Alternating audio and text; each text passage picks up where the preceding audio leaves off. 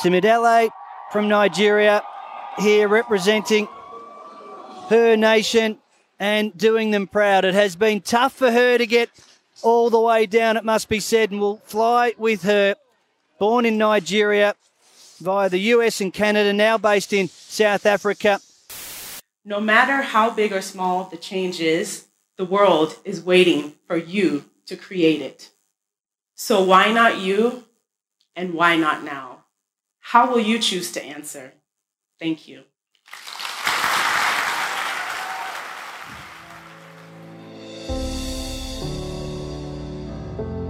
Welcome to Flame Bears, the women athletes blazing the trail to Beijing. I'm your host, Jamie. In this episode, we speak with the original African slay queen, Simi Adeagbo, a voice we missed in Beijing, who we wanted to amplify because she's breaking records and boundaries for her country of Nigeria, as well as her sport, monobob.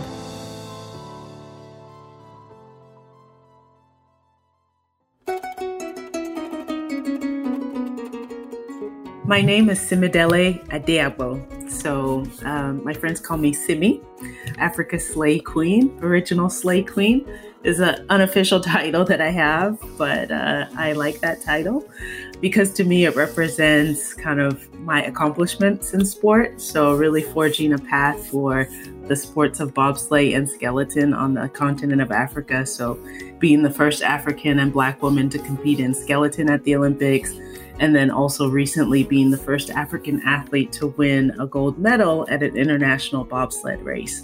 So, all of that combined makes me Africa's original slay queen. So, that is a title I wear very proudly.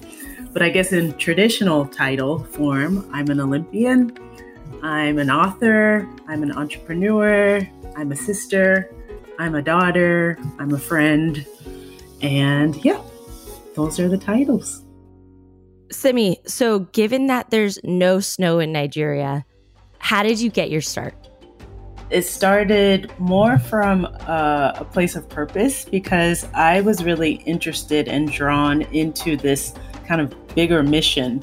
Um, there were a group of female bobsledders from Nigeria who were already on a path to make history at the 2018 Games. They were trying to become the first um, African country to have a team at the Olympics in bobsled. It had never been done before. Our first guests are three women making Winter Olympic history as the first athletes from Africa to ever qualify for the bobsled competition. Please welcome the Nigerian bobsled team. And so at the time, I was happily retired. Previously, came from a track and field background.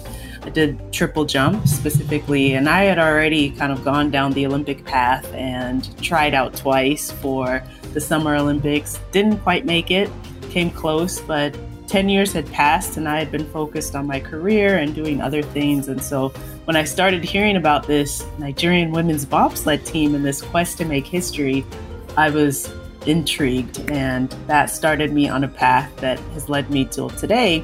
And so I went out to try out for the team. It turned out that it wasn't quite the right timing for me to be part of that bobsled team. And so instead, I was introduced to skeleton. And, you know, skeleton is that daring, some might call terrifying sport where athletes are hurling themselves headfirst down an ice track at 80 miles an hour I wanted another take on this massive transition. So I sat down with someone who was her training partner at the time of this shift. My name is April Holmes. I'm a, four time Paralympian and three time medalist uh, in the Paralympic Games. But I know Simi because she came, she was actually one of my training partners. It had to be back in 2000, maybe 2006 or seven or so. She came to the Olympic Training Center and trained in our group. We were coached by Al Joyner at the time. And that's literally how I know her. But our, our friendship has bloomed well beyond the Olympic Training Center in Chula Vista. Instead, it's become more like we're sister friends. Um, I, I consider her a bonus sister. April, so you were track training sisters. And then she's like, just kidding, I'm going to be a bobsledder. How did that happen? I'll never forget the day she called me. It was like, "So I have something to talk to you about," and I'm like, "What?" And she's like, "So I think I'm gonna go um, try out for the uh, the bobsled team, the, the, the Nigerian bobsled team." And I'm like, "The who? The what? What do you even know about bobsled? Like, what does someone from Nigeria know about bobsled? Like, I felt like this was the second coming of the like the Jamaican bobsled team, but even worse. Just, you're in Nigeria. There's no snow. Like, what are you talking about? You want to do it at bobsled? Like, this doesn't make any sense." And so I'm like, okay. I was like, so what does it take and what can I help you with? Like immediately slapped out, snapped out of that, like, all right, you know, where's your thinking and how can I help? Those kind of things. And so she said to me, she's like, okay, so I'm gonna um tryouts, you know, I've been training. I'm, I'm, not just going into this blindly. You know, I've been training. I've been looking up workouts online, you know, those kind of things. And so, you know, I'm not going into this blindly, but tryouts are in a month. I'm like, a month? What? As Simi shared, her first shot didn't work out so she pivoted. I, I, decided to go that path because for me, it went back to this bigger purpose that I thought my journey could drive, which was really about forging this path for the continent of Africa, expanding representation. And I thought, I'll go for it. Nigeria. Nigeria. Nigeria. Three athletes for Nigeria competing in two sports. Their bobsleigh team will make history as the first African sled to compete at the Winter Olympic Games. 100 days later, find myself making Olympic history at the Games in 2018 in skeleton. And then since then, I wanted to just kind of further develop myself as a sliding sport athlete. And uh, I made the shift to bobsled in the last couple years, and bobsled specifically because there was a new discipline in bobsled that was introduced at the 2022 games, which is the monobob. Mm-hmm. So that's a single person bobsled event. And so I wanted to be part of that historic debut and make sure that Africa was represented. And so I, I was uh, trying to forge that new path. And so here I am, all these years later, still slaying. She sure is. But before we break down her career, let's get a little 101 on monobob because not many of us are super familiar. It's a form of bobsleigh where one person drives the sled and becomes the boatman at the same time. So you get all aspects of the sport. You push and you drive and you brake. Simi's track and field background definitely helps her speed in the sport. But the background I was most curious about is the one she identifies with the most. First and foremost, I'm Nigerian. Wherever I'm located, I will always be Nigerian. Nigerian culture was what was there from the food, the language that was spoken, you know, all, all of the things that make culture culture. It's always been that. So that's the core of it. But of course, I was shaped by American culture, Canadian culture, I don't know what you call that. I, I maybe a, a citizen of the world. So I was born in Toronto, Ontario, Canada. And a few months after I was born, my parents moved back to Nigeria. So that's actually part of the origin of my name, which is Simidele, which means in my language, it means accompany me home. And that's because I accompanied my parents home to Nigeria from Canada, from being in Canada. And so I spent the first six years or so of my life in Nigeria. And um, at the age of six, we moved to Memphis, Tennessee, and spent some time there. And then shortly, a few years later, moved to Canada. And I spent some more time in Canada before we relocated to Louisville, Kentucky. And Louisville, Kentucky is what I consider to be kind of like my American hometown because I grew up pretty much there from seventh grade onwards, and I went to middle school, high school, and then ultimately college in the state of Kentucky at University of Kentucky. So I, I we moved around quite a bit, but in terms of how I identify, you know, whether we were in Louisville or we were in Lagos or we were in Canada somewhere, in our house, it was always Nigeria. With that kind of background, she could have played for any team, which makes her choice to represent Nigeria that much more impactful. I probably could still look into competing for Team USA or Canada.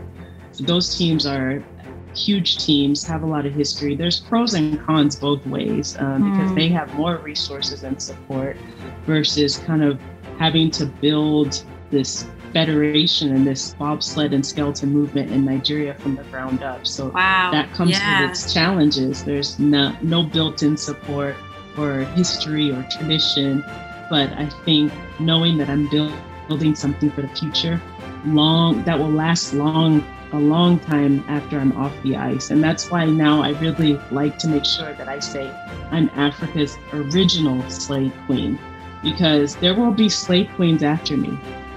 Hope if I've done my job well, I hope that there will be many slay queens after me, but I will always remain the original. But I'm just grateful and blessed to, to be part of the building of that for the future generations so that they, when they come into the sport, there will at least be somewhat of a blueprint that exists there that didn't exist for me or my teammates. The future she's building is one of representation. Simi, why is this so important? Representation is important because that's what the Olympics are about. That's the promise of the Olympics, right? The Olympics is about five continents uniting together for the greatest, most pinnacle moment in sport. That is what the Olympics has always been about. So it matters because that's a promise that us in the Olympic movement believe in. And so it's important that we hold ourselves accountable to that promise that's written within the uh, Olympic Charter. And so I think there's lots of great examples we can point to when we look at the Summer Games where that promise is delivered upon. It's just making sure that the Winter Games is also part of that because mm-hmm. it is still part of the Olympics and it's it's part of the Olympic movement. And so that's why it matters. It's it's what the Olympics stand for thankfully, the Olympics have been becoming more diverse, not just racially, but also in terms of gender as well. Bobsled specifically was actually a very predominantly Eurocentric male sport. But the good news is that, according to Simi, it's changing, but maybe not fast enough. I think the sport is becoming a, uh, more diverse in a lot of ways. Countries like Germany have been doing the sport since 100 years ago. Nigeria, for example, we just got started in 2018. So we are, uh, you know, 96 years behind. you know, so as the sport grows, I think we'll be able to see it expand and it, it may not be so Eurocentric. I think a great example of that now is what we're seeing across Asia We've had the last two Olympic Games, Winter Olympic Games in Asia in uh, Pyeongchang in 2018, and then we just had Beijing. So Southeast Asia also being represented. So there's definitely some growth, but when you look at who is dominating the sport still, the medal stands, it's very Eurocentric. And also from a male side, the gender side, it's male dominated as well. Prior to this year at the Olympics, women just had one bobsled event, just the two women, and men had two events, the two man and the four man. So now they've added monobob, and there are two events for each, male and female. But when we look at the breakdown of what are the sled allocated spots that are available to men versus women, there's still a disparity. So uh, men have 58 total spots and women have 40 total spots. I'd like to see that become equal. Right now, it's not. So, it's still very male dominated. April, why does diversity in sport matter? And why is what Simi doing so important? When you literally are the first person to come from from Nigeria to be this person, like you can't be the last. You can't say out of this entire country of people, I just want to be number one and only number one and like never. And so I think everything we do is literally about how can we leave a legacy? How can we leave the world a better place? How can we teach what we've now learned to other people? My pastor used to say all the time, he's like, listen, God doesn't bless you just for you. He blesses you to be a blessing to other people and Simi lives that every day. Like she is literally a blessing to people every single day. And so I was like, listen, I may have I may have traveled down this road. I may have not had to knock some trees down, some weeds down, some I may have had to, you know, clear a path, but I didn't just clear that path for me. Instead, I cleared it so that you would have an easier time, that you would have an easier journey, that you would even have more resources than I had in order to accomplish what I'm trying to accomplish. So where do we go from here? Well, I think the Olympics is kind of the moment where the sport is most visible. And I think starting there would be a great a great place to start. So it's not 50-50. We need to get it there. To do that, that starts with um, changing the rules, the qualification rules, that there's equal amount of female spots available as well as male spots. This has been done in skeleton when I was at the Olympic Games in 2018, there were only 20 spots allocated to women, and there were 30 spots allocated to men. Fast forward to Beijing 2022, four years later, that has been adjusted. There were 25 spots for wow. female skeleton racers, and there were 25 spots for male skeleton racers. So they took the 50 spots that were available and equalized them. So I'd love to see something similar happen in bobsled. That is an important place to start because that's where our sport is most visible at the Olympic Games. As an athlete, you put everything into working for that Olympic dream your blood, sweat, tears, finances, everything.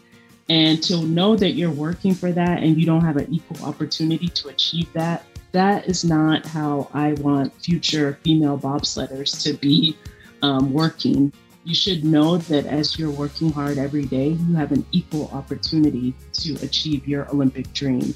And so I think that that's a great starting spot, uh, but also we should be looking at the World Championships. Mm. What do those qualification systems look like?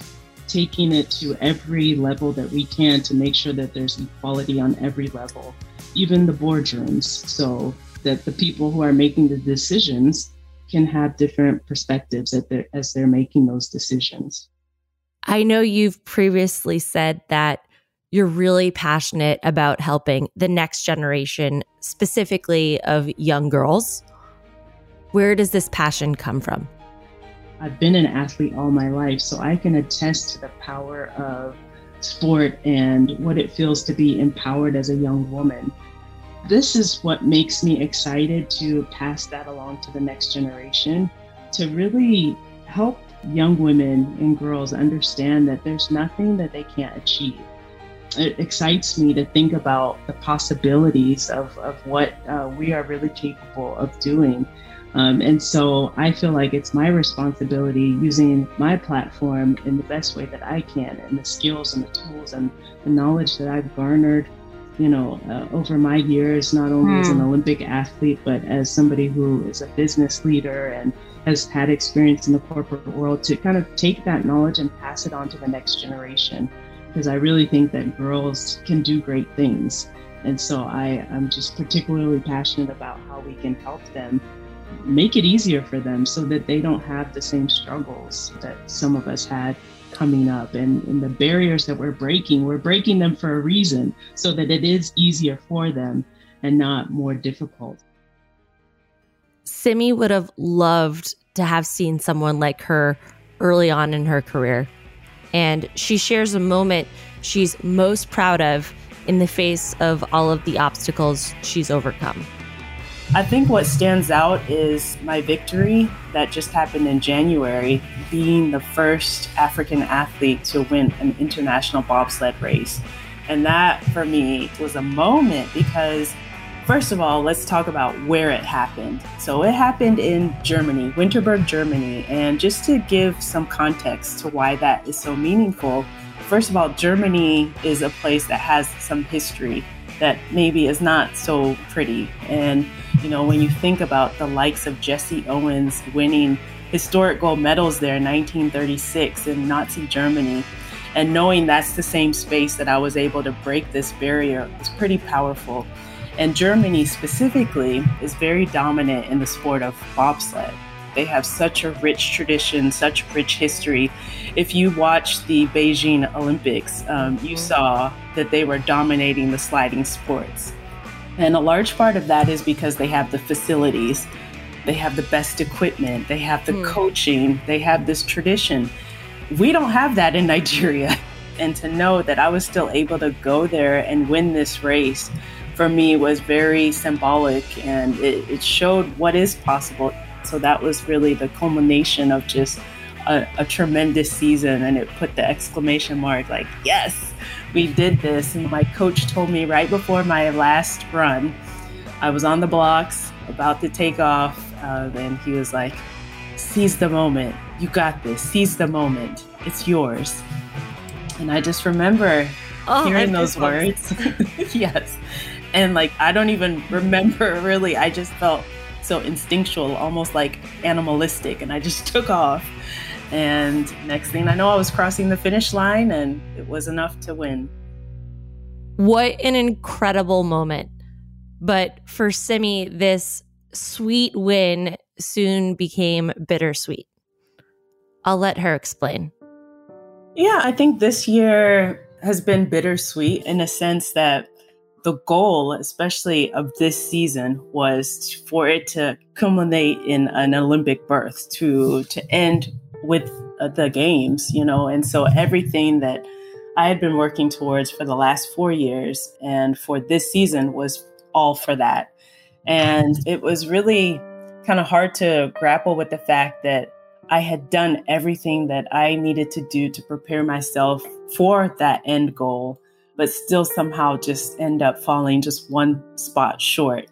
I had that great moment that I just shared in Winterberg, Germany, winning the race, but literally immediately after I won the race, my mind went to, is it enough?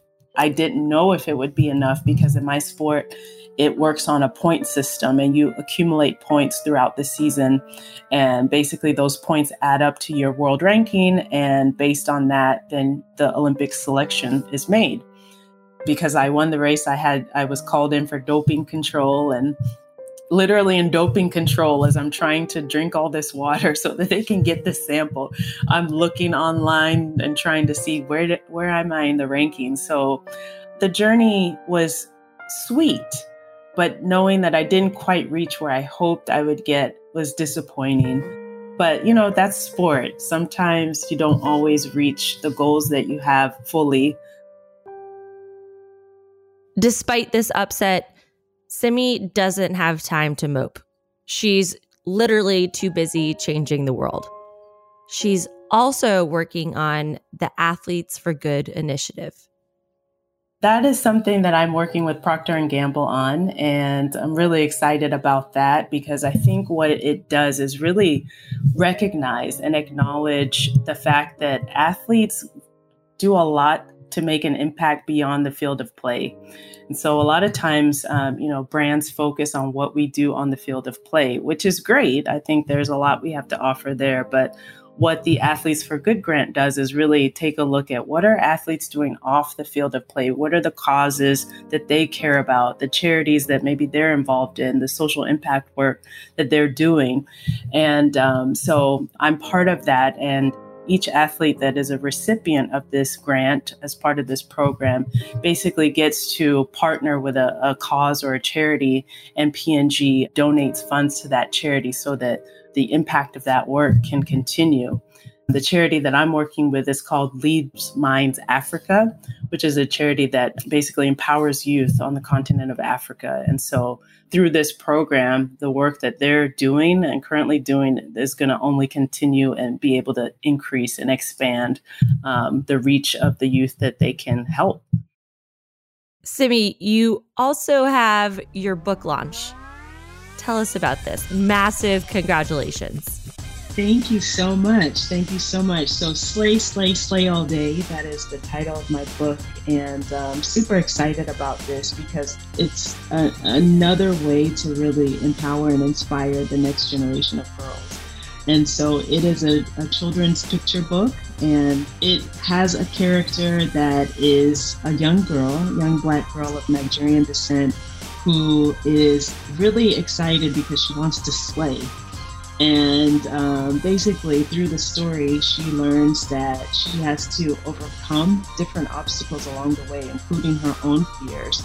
And through her journey trying to slay on an icy hill, she discovers that true victory actually comes from looking within. And it's when she can find that, that confidence, that courage, when she can be brave that's when true victory actually comes her way. And so I'm so excited because I think this is a message that young girls everywhere need to hear, young readers um, need to hear. And I hope that it helps them know really the power of their own potential that they have within them. Where can listeners buy your book if we want to buy it? Because I'm definitely going to check it out. So you can buy it every major retailer where books are sold. So uh, Amazon is worldwide and pretty much one of the main places people now go for books. But um, if you're in the United States, it's available also at Barnes and Noble and Walmart. So yeah, look for it pretty much every major place books are sold. And I'm super excited to just share it with the world. Before we wrap up, what is the one action you want our listeners around the world to do after listening to your episode? The one thing I want listeners to do uh, is buy my book. And I, I'm saying this kind of with hesitation because I feel like I should say something more deeper. But at the same time, I want listeners to know that there's depth in that because when you buy my book, for me, what that means is that you support a diverse voice. Um, getting uh, to this point where I have this book has not been an easy road. It's been a long, windy road. And part of that is the challenge around representation also in publishing. And so when you buy my book, know that not only are you getting a very awesome message that will empower young readers, but know that with that, you're also adding to to helping elevate and raise a diverse voice and knowing that all stories matter. I think it's really important to support the work people like myself um, who are bringing different perspectives into publishing. So, yeah, please go buy my book.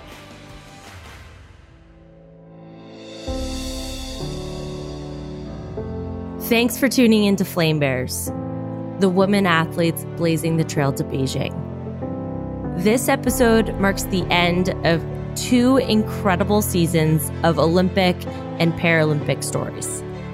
From Tokyo to Beijing, it's been an honor and a privilege to raise the voices of women who are breaking records, stereotypes, and boundaries for their countries all over the world. If you like what you've heard, please leave us a positive review. If this show has inspired you, educated you, or motivated you, share it with a friend. Check out both seasons of Flame Bears wherever you get your podcasts. And stay tuned for season three coming this summer, spotlighting athletes when the cameras and fans go home. What happens between games?